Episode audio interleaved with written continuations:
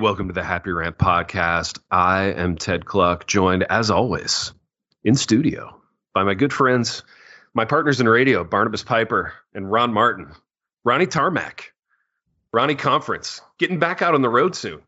Um, but we've got him, Piper. We've got him here in studio uh, for a moment, for a fleeting moment. Yeah, he was uh, really gracious to give us some time between between travels and, and Instagram welcome, and Yoda tweeting. Don't mention it. Squeezing us in. Don't mention it. Really Maybe. gracious. Don't mention it. Yeah. Okay. So just I I don't want to get ahead of myself. A little setup. Uh, we are doing this format where each host, each co-host of the Happy Rant gets their own episode to be interviewed, uh, to be questioned. And uh, Ronald is uh, the star today. He's he's always the star, really, but he's the he's the star of today's episode, uh, in which Piper and I will will come at him with questions. And this this isn't so much a formal question, baby, as as just a kind of a thing that we always do. But how's the, how's the Yoda life been lately? You know, it's been, uh, you know, I haven't been, I've been devoting a lot of time to it. I, I've been, uh, I'm like you, T, I've been, been uh, battling through some, some glumminess. Yeah. And uh, when I'm glum, I, I don't, I, uh, I kind of back off of the, uh, the social media a little bit. I just, I don't have a lot of inspiration there for, uh, for getting out there. So yeah, so I've been a little, little distant from it, yeah. you know? So, so yeah. okay. So I want to, I want to use that as a bridge to my first question. Um, when you are glum, and this is speaking as another glum person, Um, how how honest are you with people about that? And your your livelihood, my livelihood, both depend on being around a lot of people. Um, for me, and probably also for you, there's a sense of, okay, I really need to deliver what these people want. Um, I need to give them an experience. I need to be entertaining or engaging or whatever the situation calls for. Um, how honest are you about your glumness, and what does that look like? Yeah, I think that's a good question. I, I think it's weird. It gets kind of masked, I think, in some ways. So mm-hmm. I, I think, I think when, I think when somebody's getting me at my most, oh, I don't know, probably like sarcastic and, uh, you know, almost kind of cynical, but doing it in more of like a funny, ha ha way. I, mm-hmm. I think, I think they're getting some of that, a little bit of that depressed big R. Yeah.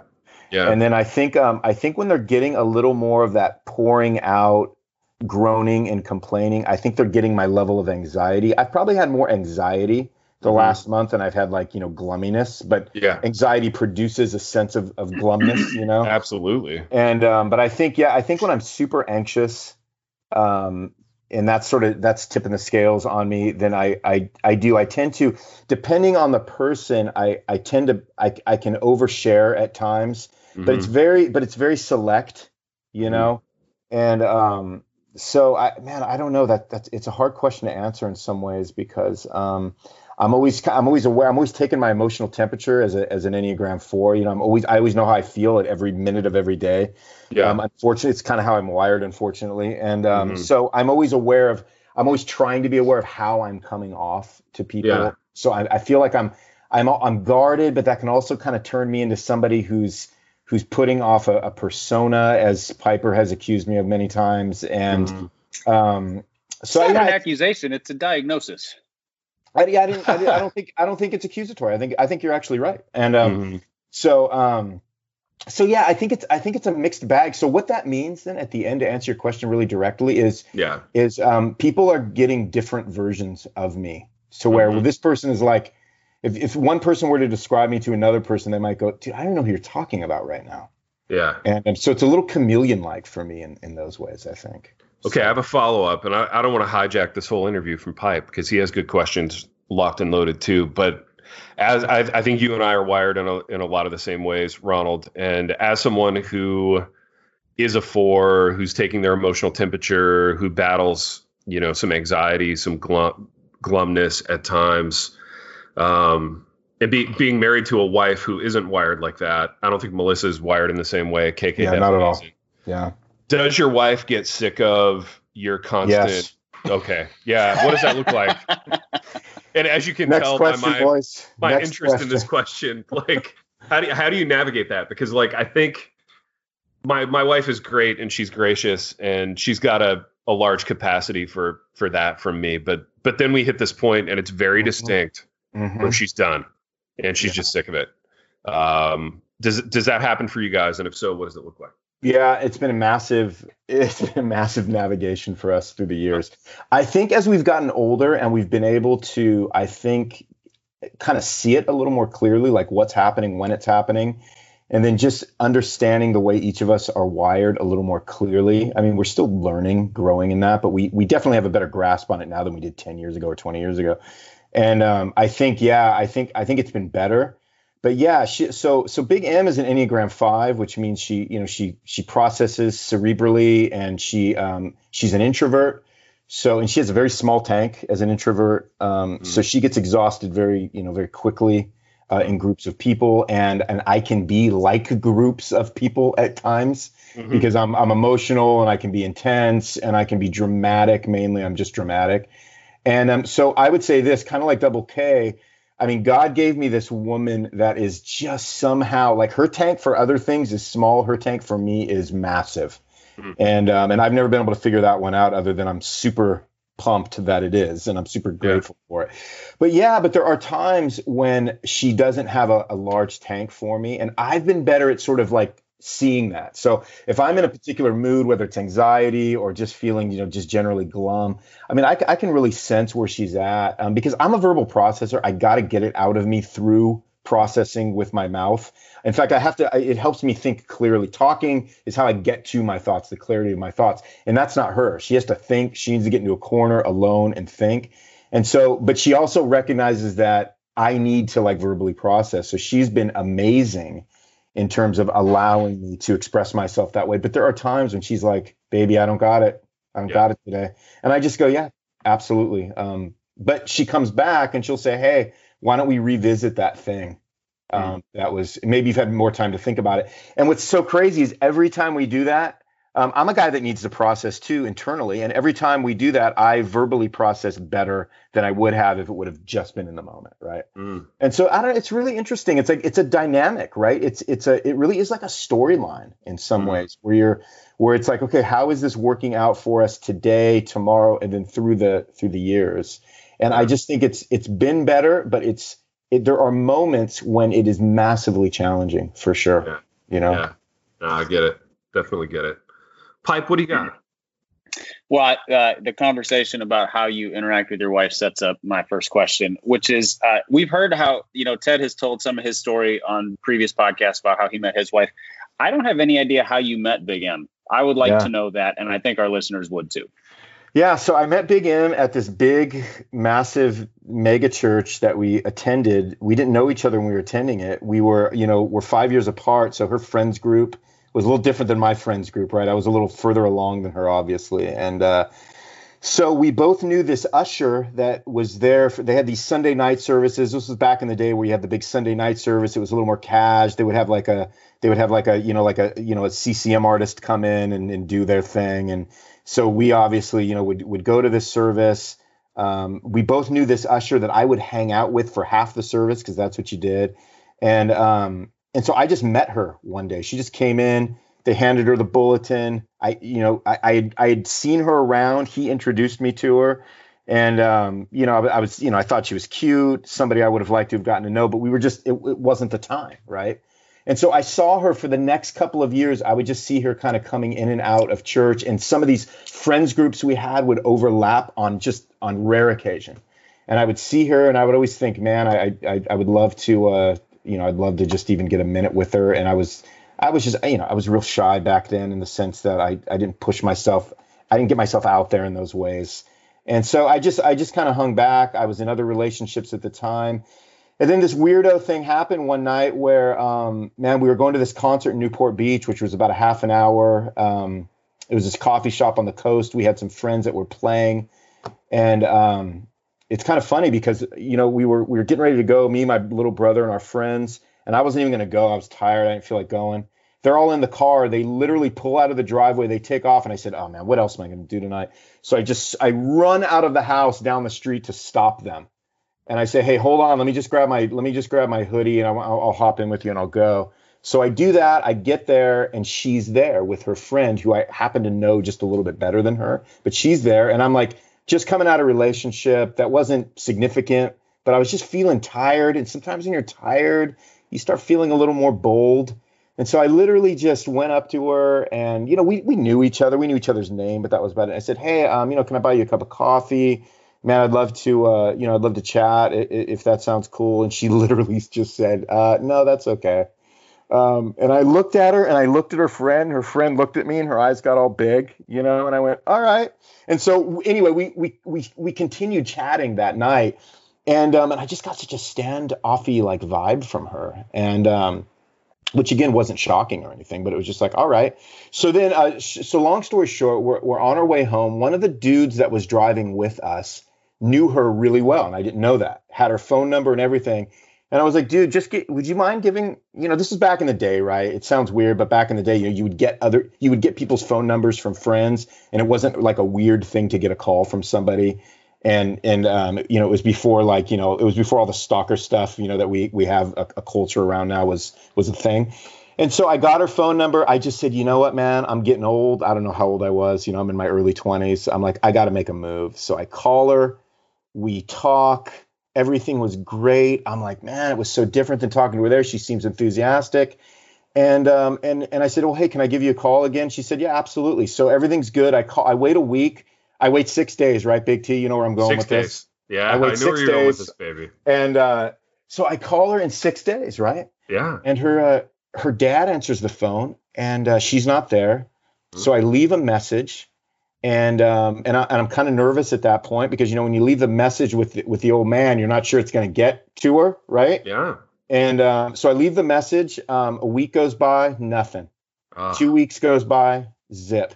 Maybe. Three weeks goes by and I'm like, I gave it a shot. I actually felt yeah. good because I gave it a shot, right? Yeah. And uh, and I'm like, well, at least I tried. Man, it was kind of bold for me. I, you know, I made a, I made a cold call, you know, on this yeah. chick and you know all that stuff. And then so a month later, man, I get a call like on a Monday night from Big M.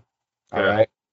And uh, so dude, her friends were telling her to wait six days. No, dude. So this is what happened, man. It's the craziest thing, right? So again, I knew her friend and her sister better than her, right? Yeah. And so, um, so she goes, okay, she goes, I got to tell you a story. And I said, all right, I'm here for it.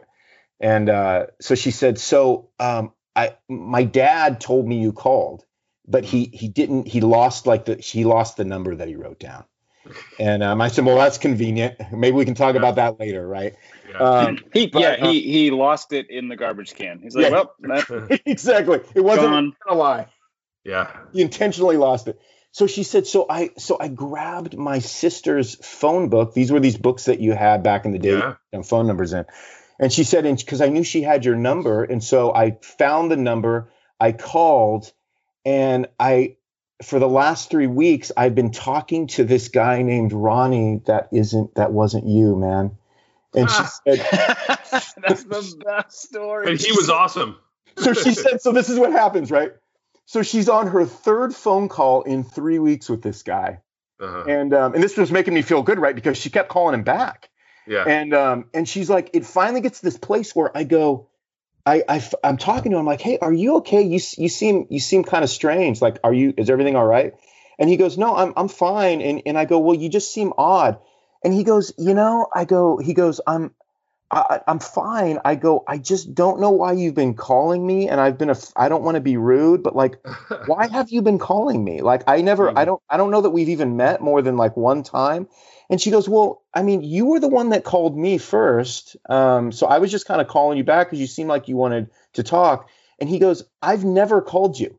And she goes, what's your name? And he goes, Ronnie Smith. Oh, it's, Ronnie Smith. Smitty. Yeah.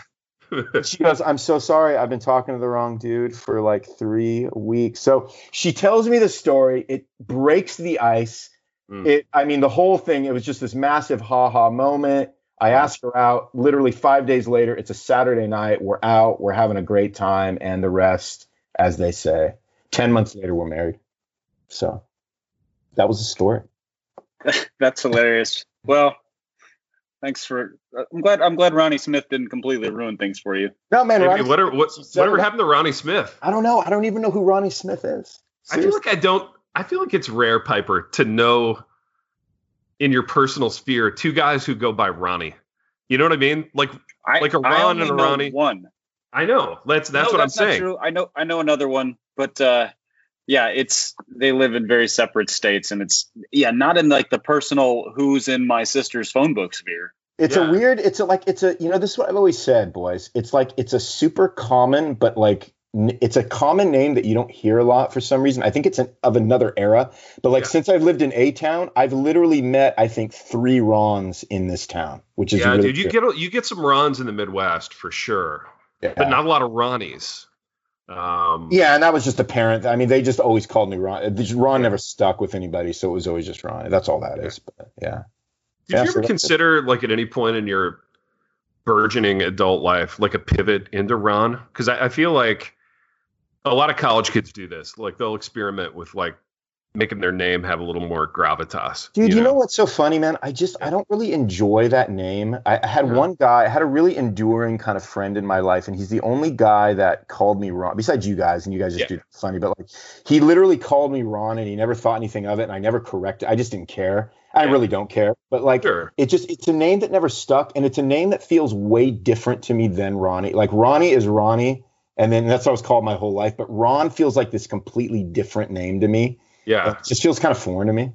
So yeah. It's, it's never stuck with anybody. I don't know. Interesting. Yeah. No, that's uh that's that's good. I get it. Um baby, what's the last movie you watched? Oh man. Uh, like the last one, just chronologically. Yeah, I'm trying to think. Dude, these questions always stump me. What did we just watch? Um, like in the theater? Like that? No, no, or like at home. Oh, like at home. N- nobody has watched a movie in the theater in fourteen years. Yeah, sorry. Right? That's right, right, just right. COVID has erased all memory of movie theaters. If you go to the theater, you're a monster and a murderer. You might as well. I think uh, it was, uh, I, I, I watched this old sixties movie called A Summer Place that I watch every summer. So I watched that like last no week. No kidding. Tell yeah. me about A Summer Place. It's uh, with Troy Donahue and uh, Sandra Dee. Just okay. old school classic beach. Kind of romance, kind of scandalous for the time, kind of yeah. post James Dean. Like we're getting, we're getting all existential in our movie making now. Yeah, and we're yeah. bringing in like topics that are, that are like making parents angry and nervous. And it was like one of those coming of, you know, yeah. kind of movies of that era, but it's really, it's just, it's been one of our, like in me and Big M's, one of our enduring like uh, classics, you know? Interesting. Yeah. Do you miss the beach, baby? You miss the water? Um, so I grew up close to the beach. Um, I was never a beach guy, uh, uh-huh. never surfed. Um, yeah.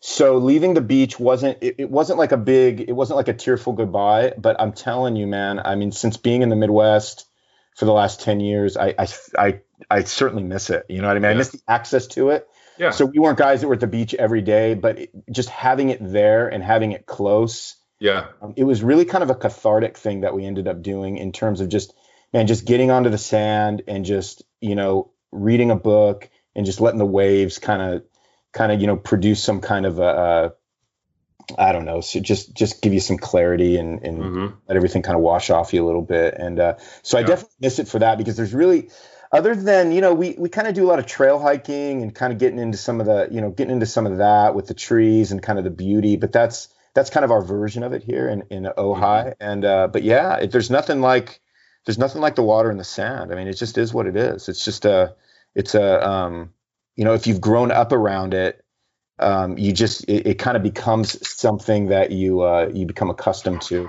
And so I didn't think I would miss it as much as I did because I never was like quote unquote beach guy, but, but I actually mm-hmm. do, I think. Yeah. All right. I have a question for you. Speaking of beaches and the Midwest. How in the world did you go from California, and obviously you were a touring artist for a good while, but then planting a church in Ashland, Ohio? That's uh, especially when it was like, small town church planting was not really a thing. That wasn't a thing that people did when you started that. That was not cool. So what what happened? So we went just, off the rails or or, or what redirected that train? Yeah, well, it's everything, man. It's all those things. So we were I was on staff at a church in uh, in SoCal. And uh, God was kind of moving us off the road um, into minute more ministry stuff. That was just happening sort of organically. And um, kind of come to the end of some of the contract I had with Tooth and Nail Records, and uh, you know, some of those things were just were just happening. You know, I was getting older and all of that, and so we uh, we were still we were still playing weekend shows. So we were still doing these things that that you call flyouts, right? Where you go, you play a couple shows in a particular region, and you fly the band in to sort of a centralized area, and then you kind of drive out, play three or four shows. And um, and these, you know, man, in the in the Christian industry, you play shows everywhere, right? So it's not, you're not only playing major cities, but you're playing a lot of small towns and churches and coffee houses and all that. And we just happened to play a show at a church in Ashland and um, at a bigger church, which, you know, was pretty common for us. And it just so happened they were looking for a music guy, and the the the promoter, the person that booked the show, Um, she just happened to be a big fan, and she kind of knew what I was doing now. I was, that's, that was my role at the church I was at, and just said, hey, you know, we're looking for this position. And I know you've talked a lot about, you know, in interviews and all that, you know, relocating out of California.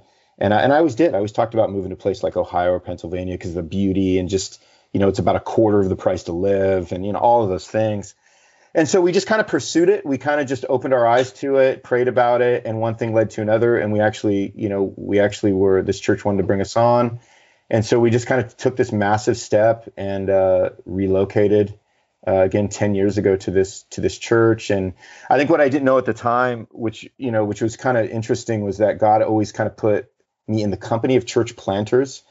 And for some reason, these were always the guys, even at the church I was at, these were the guys that were always drawn to me, right? Because I was kind of entrepreneurial, and and um, the, I always found, you know, kind of my best friends in these guys, and just always was fascinated the way they talked about church planning, and had no desire for it at all, um, but just was always fascinated, always was just listening just for hours, them just going on and on, because church planners go on and on about these things. It's kind of like the way pastors go on and on about everything they do. They Dude, why do they go on and on? Because why they just that? think what they do is the most interesting thing in the world, and it's not, but they think it is. Dude, why do they think that? Is is it something like baked into their personalities, or is it?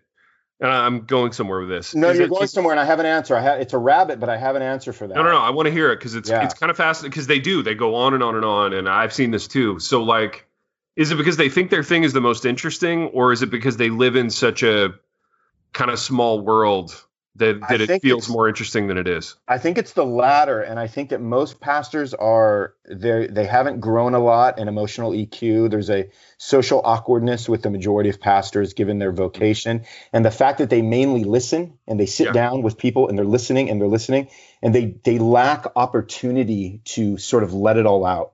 Yeah. And so when they get around somebody who asks questions and says, hey, tell me what it is that you're thinking, dreaming, and planning on doing. Dude, these guys just, they throw up, right? And so, and I think, I, I mean, you know, I've done the same thing. And so I, like, I understand, so it's not a criticism. I think it's just a reality of, of the role, right, for a lot of these guys. And when they get around somebody that even has a bit of an interest or understanding of what they're doing, it's just, it's like Christmas. It's like Christmas time, right? It's like, oh my gosh, you know, because you know, I mean, people in their congregation generally aren't, you say church planning, you even have to explain what that term means, right? And right. Uh, so I think there is a sense of that. And so I was always around these guys, and I always liked, I actually liked hearing about what they were doing, right? Because I, I like entrepreneurial things, and it fascinated me. Yeah. And so when we moved to uh, A-Town, sure enough, man, I mean, God just put me around all these guys. I got connected in Columbus with one of these Gospel Coalition chapters, a local chapter, all church planners. And these guys would just start saying things to me like this, like, so when are you going to plant, Ronnie? And I said, like, never, you know? Mm-hmm. Um, and so, but there was that, it was almost like a weird pressure that started getting applied to me.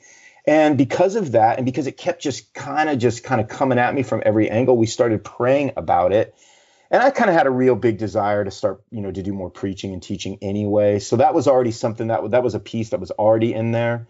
And then planting, I think, just came as a result of being around so many planters, learning so much about it without having d- done it, to where at some point, you know, after a lot of prayer and consideration and just craziness and messiness, we ended up just diving into it uh, in, in the town that we moved to. We really saw a need for the kind of church that we wanted to plant here, yeah. uh, which of course is Substance. And um, and yeah, so it it just it was just a, it was a disaster in the making, and God kind of blessed it, and and here we are, you know. Dude, so I have a I have a follow up on that, man, and and it, again, like like Pipe said with me an episode ago, get as personal and detailed or not personal and detailed as you want, but like, do you think do you think the kind of people who are drawn to church planting, do you think they're starters? They're the kind of people who love starting things, right? And that's the entrepreneurial type. But do you think they have trouble finishing? You know what I mean? Do you think they have trouble sticking around? Yeah. Um, For sure. Does it does it draw a certain kind of person? I think it draws both of those types. So I think, uh, you know, I think um, I think the starters are the guys that are able to get generate something quickly because they care about, they love the building process. They love the yeah. dreaming process. They yeah. love the aesthetic aspect of it. Right. They love the idea of, of, you know, creating something from scratch. Yeah. Um, and so they, they, they can get things to places where everybody else is looking and they're saying, well, how did you do that? But I think they really struggle with the ensuing years, right? Where it is, you know, growing a congregation, pastoring a congregation, maintaining, you know, your values and your mission and all of those things. So yeah, I think there's that type. I'd probably lean more on that side of it. Mm-hmm. And then there's this other type that is more of the of the latter. And so they have a really hard time. They're, they might or might not be planters, quote unquote. They they probably do really well to have a really well-established team around them, right? And so they they they take a long time to get to the place that a, a more of a starter guy gets to quickly. But they also have the ability to kind of stick it out and not be looking at what's next. And I think in the end, those guys, I don't know, they might be the more effective planters. You know, they just have a, a harder time kind of getting it off the ground. Um, and and then the starters are just they're just look they just want to go do something. They're just always looking for something new. And um, so I don't know. I you know I, I'm definitely more of the former because of. I like to start things, and I've started a lot of things in my life. And there's, yeah. I like something new. It's like when you write a new book. I, I love, I love the idea of the new book. I love the introduction in the first chapter way more than I like the process of sure. writing a book. I love sure. thinking about it. I love dreaming up the title, and uh, you know, I love, mm-hmm. I love all that aspect of it. You get me into chapter five, and I'm like, man, if I could just get somebody to ghostwrite this thing for me, that would be aces. You know? Yeah, no and, doubt. Uh, so that's kind of more how I'm wired for sure. Yeah, yeah. Dude, do you I, think? Oh, along those lines, do you think that's a, this is going to sound harsh, but it, it isn't. And I'm curious for myself, do you think it's a spiritual deficiency at some level, like being a starter and using starting as a way to stave off like the emotional entanglements of being in something for a long time? You know what I mean? Because I, I think yeah. for a long time, and, and this worked out okay being a freelance writer, like I, I was always chasing the next thing. And just as the thing that I was doing started to go south, like I, I would, I would be able to like prop myself up with a new thing. You know what I mean? But yeah, I think as I get older and I see the value of sticking around more, I don't know, the entanglements are challenging, uh, but I'm not necessarily compelled anymore to go chase something new because I know that the entanglements will be the same over there. Um, does yeah. that make sense? Yeah, no, I think that's just called wisdom. I think the other thing too is that like, even if you're somebody that loves the start, you have to you have to develop endurance no matter what yeah. you do. And yeah. I think that starters are much less prone towards endurance. Um, so I think that there's, but I don't think there's anything wrong with it. You know, I'm really a believer that God has like wired everybody a particular way, and yeah. um, and I think we fight against that because we've sort of adopted particular either cultural or you know ministerial norms. Uh-huh. And so I just, I don't, I think some guys are better suited um, to being on the ground and generating things. And I think there are other guys that are just more suited, uh, you know, for, um, you know, kind of, kind of being more long haulers. And I think yeah. um, both, both of that requires, both of those have a deficiency in some areas that need to be developed for sure. Mm-hmm. But um, I think, you know, I think each of the, if, if you're able to find a lane in each of those two things, that that allows for some endurance. I think um, I think it's a good thing. I think both are super necessary. I, I anything everything has a deficiency, right? But I think to ignore sort of that um, that initial wiring that God has given you. I mean, man, some people hate new. Th- like my wife does not like starting new things. Mm. She doesn't even, you know, she she loves having something that is that is time tested and well worn. And I'm like, man, the minute the minute we've had that couch for like twelve months, I just meant. It's super exciting for me to say, hey, let's go, let's go buy something new today. Let's get uh-huh. something new. I just like that. I like new yeah. things. Yeah. And um, so again, that can, that can lean over into something unhealthy. Um, it can also be something that does some good in, in the particular sphere that you're in. But again, it's just sanctification that makes those things more balanced, I think. Yeah. So I think as I've gotten older and, you know, one point nine percent more sanctified, it, it it's, mm. ah, it's just gotten better, I guess. Yeah. yeah. No, that's good, man. That's a good word. Piper, we got to get the, We got to get the baby have, boy onto the road soon, but do you have one more? I, I have two quick questions, and I, yeah, think, no, we're good. Good. I think they're both quick. One is, uh, do you still consider yourself a church planter, even though you – like at what point do you shift from church planter to I'm um, a pastor? Like this is the church that I pastor.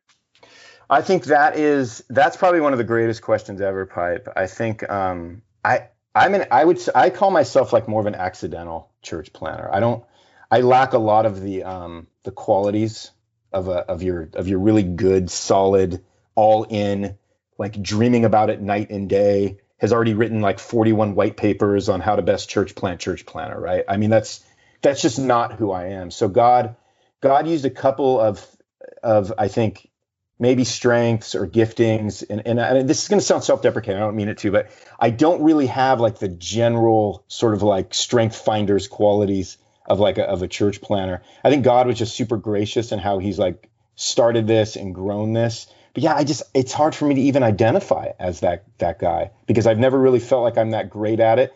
And I, my heart doesn't beat for church. I mean, we've planted two churches. So like it's, there's something in the, there's something, there's something in sort of the mechanics of it that I enjoy, but in terms of it, I don't know, in terms of something that I'd want to keep doing at the level that I've been doing at is, is not there. And so I, when I, I think, I think my head shifted way more into pastor and way quicker out of church planter.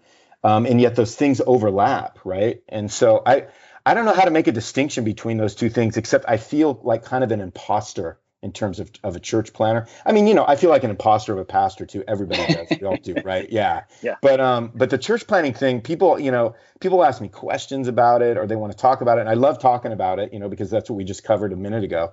But at the same time, it's like, oh man, it's like, you know, I'm not the guy that's going to be writing like a, a book on, on, you know, on how to church plant, you know, um, it's just, I feel, uh, yeah, I don't know. I don't know what I'm talking about, but.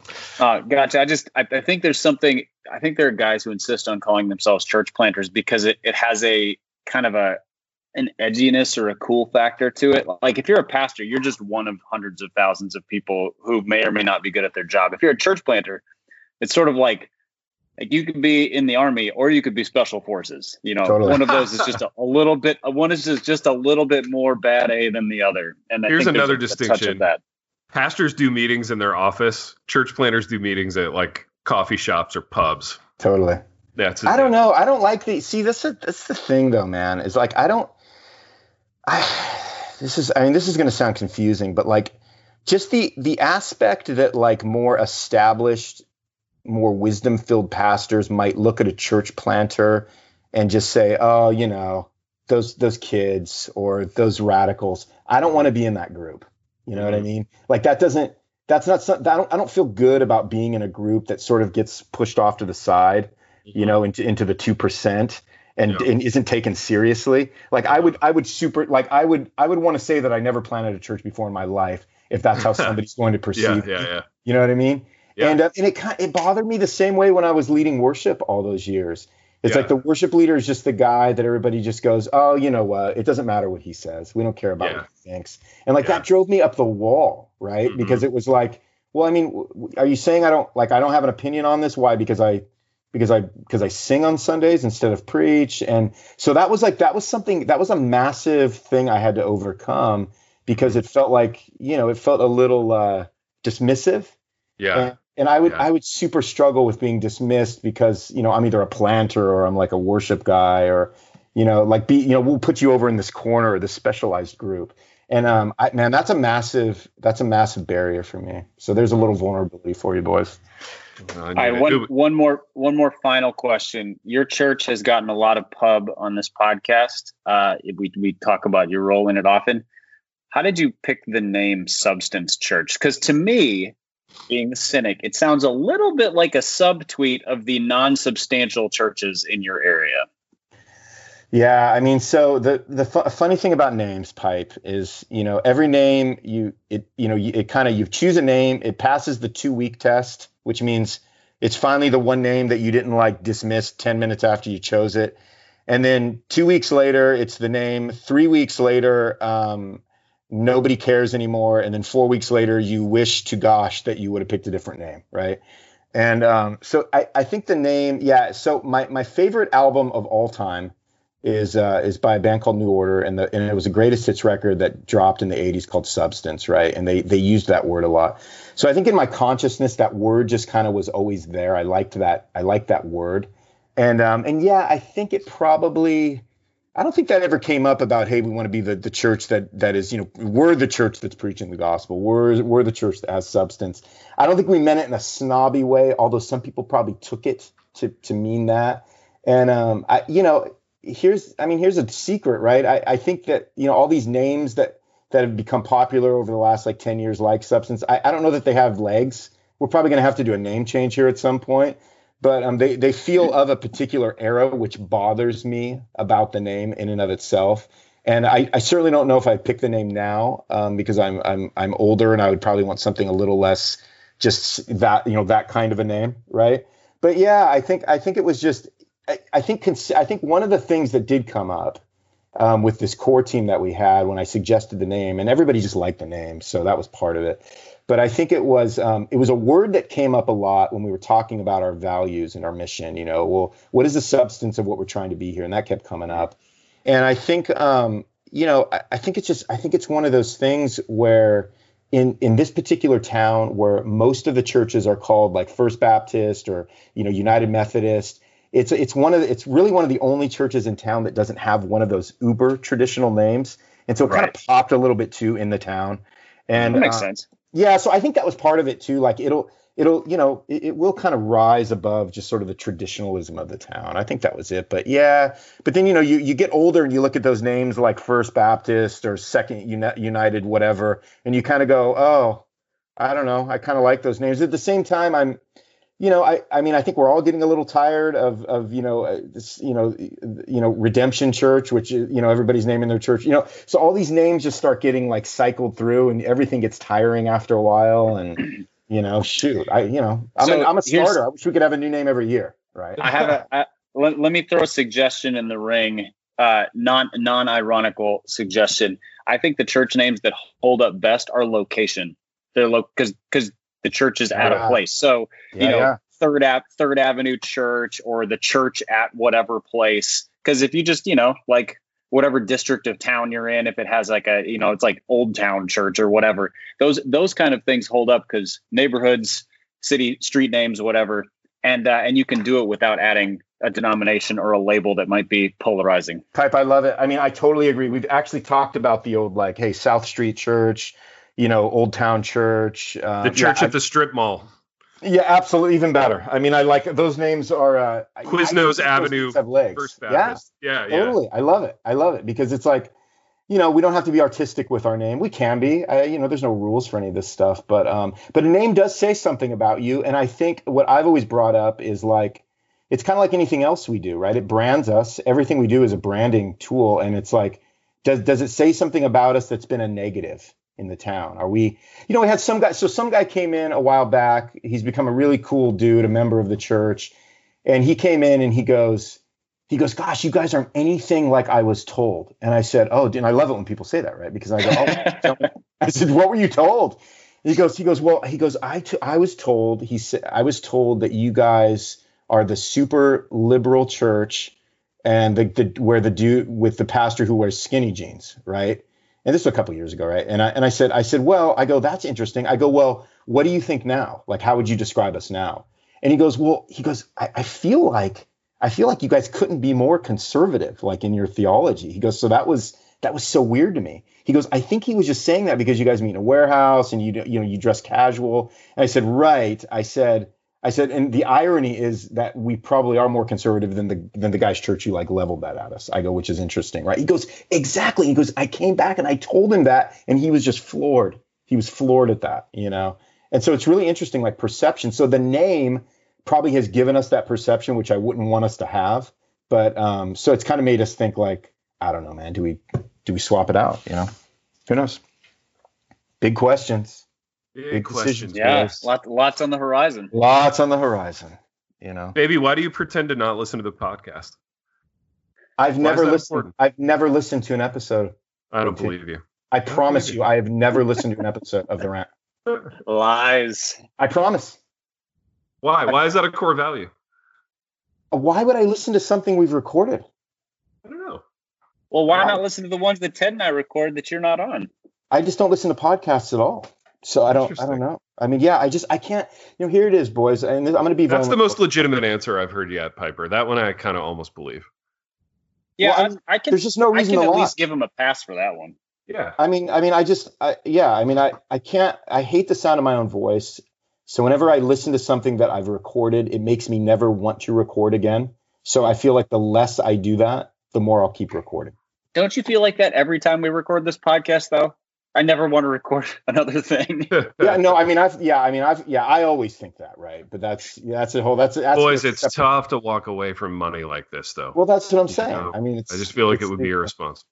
It's, it's all of that, you know. Once you've, once you've walked down the red carpet, how do you mm. not walk down the red carpet anymore? And this is like once a red. You've been carpet. To that live show mountaintop that we've been on, boys. I mean, with the, may, the moss, may it rest in peace. The moss hanging on the wall, people in a room. Yeah, wow. Ah, it's heady times, boys. We've uh, we've we've done some things together, and and including we've done what we always do on this program, uh, which is wander to and fro throughout the life of Ronald J. Martin. And until next time. The Happy Rant is brought to you by Resonate Recordings. If you go to resonate recordings dot com, you can see the full range of services they offer. So if you're considering starting a podcast, they are the ones we recommend going with. Again, go to resonate recordings dot com to see their prices, to connect with them and ask any questions, and to see what they can do to help you launch, edit, master, and improve your podcast. Again, go to resonate recordings dot com to see what they can do to help you launch and improve your podcast.